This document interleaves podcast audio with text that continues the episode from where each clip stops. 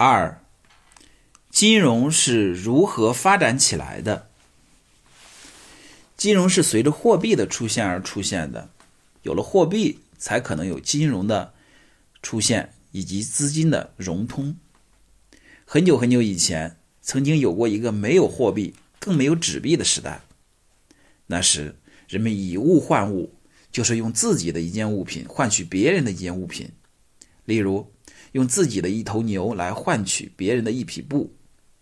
后来，人们用黄金、白银作为货币。再后来出现了纸币，有了货币，社会财富就可以方便的存储流通起来。可以说，货币是人类历史上最伟大的发明之一。金融也是随着经济的发展而发展起来的。在原始社会，经济很不发达，人们靠打猎、采摘野果生存，吃了午饭还不知道晚饭在哪里，自己都吃不饱，就不可能有资金的融通。也就不可能有金融。随着人类的进步，经济也慢慢的发展起来，社会也积累了越来越多的财富。由于有了货币这种很方便的手段，人们便以货币的方式将这些财富储存起来。在没有货币之前，人们用什么方式来储存财富，表示自己富有呢？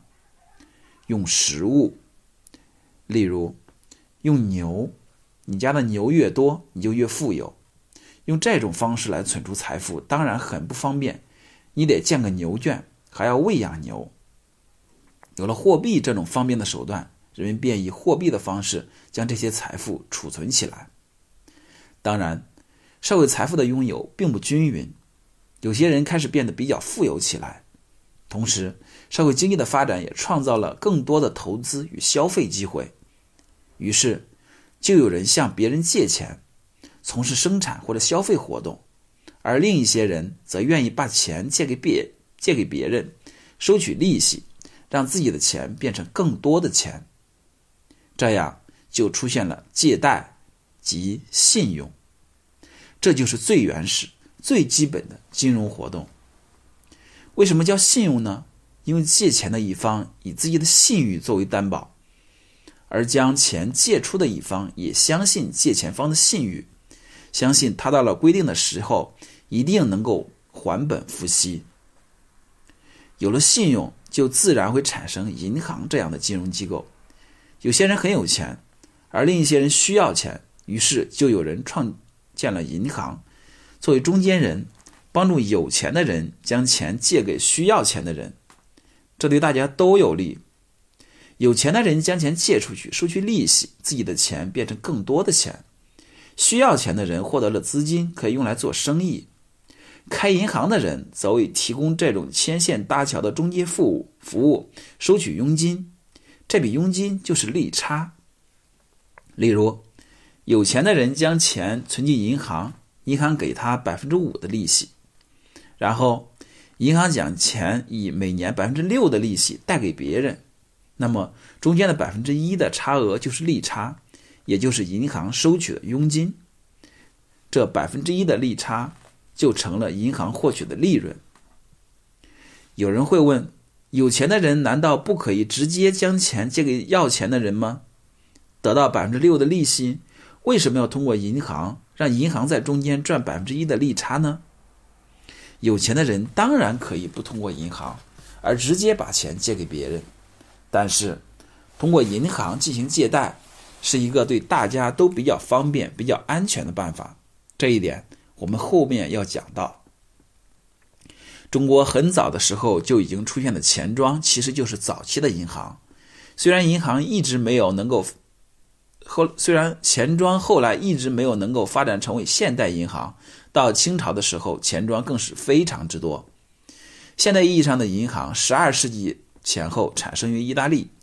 世界上第一家银行是1157年创建的威尼斯银行，位于意大利锡耶纳市中心的木山银行是当今世界上现存最古老的银行，创建于1472年。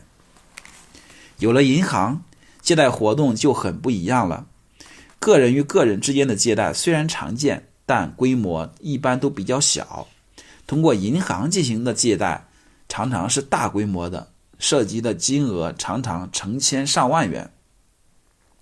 银行在大规模的基础上从事借贷活动，创造信用，这样就有了大规模的资金流动及资金的融通，这就是金融。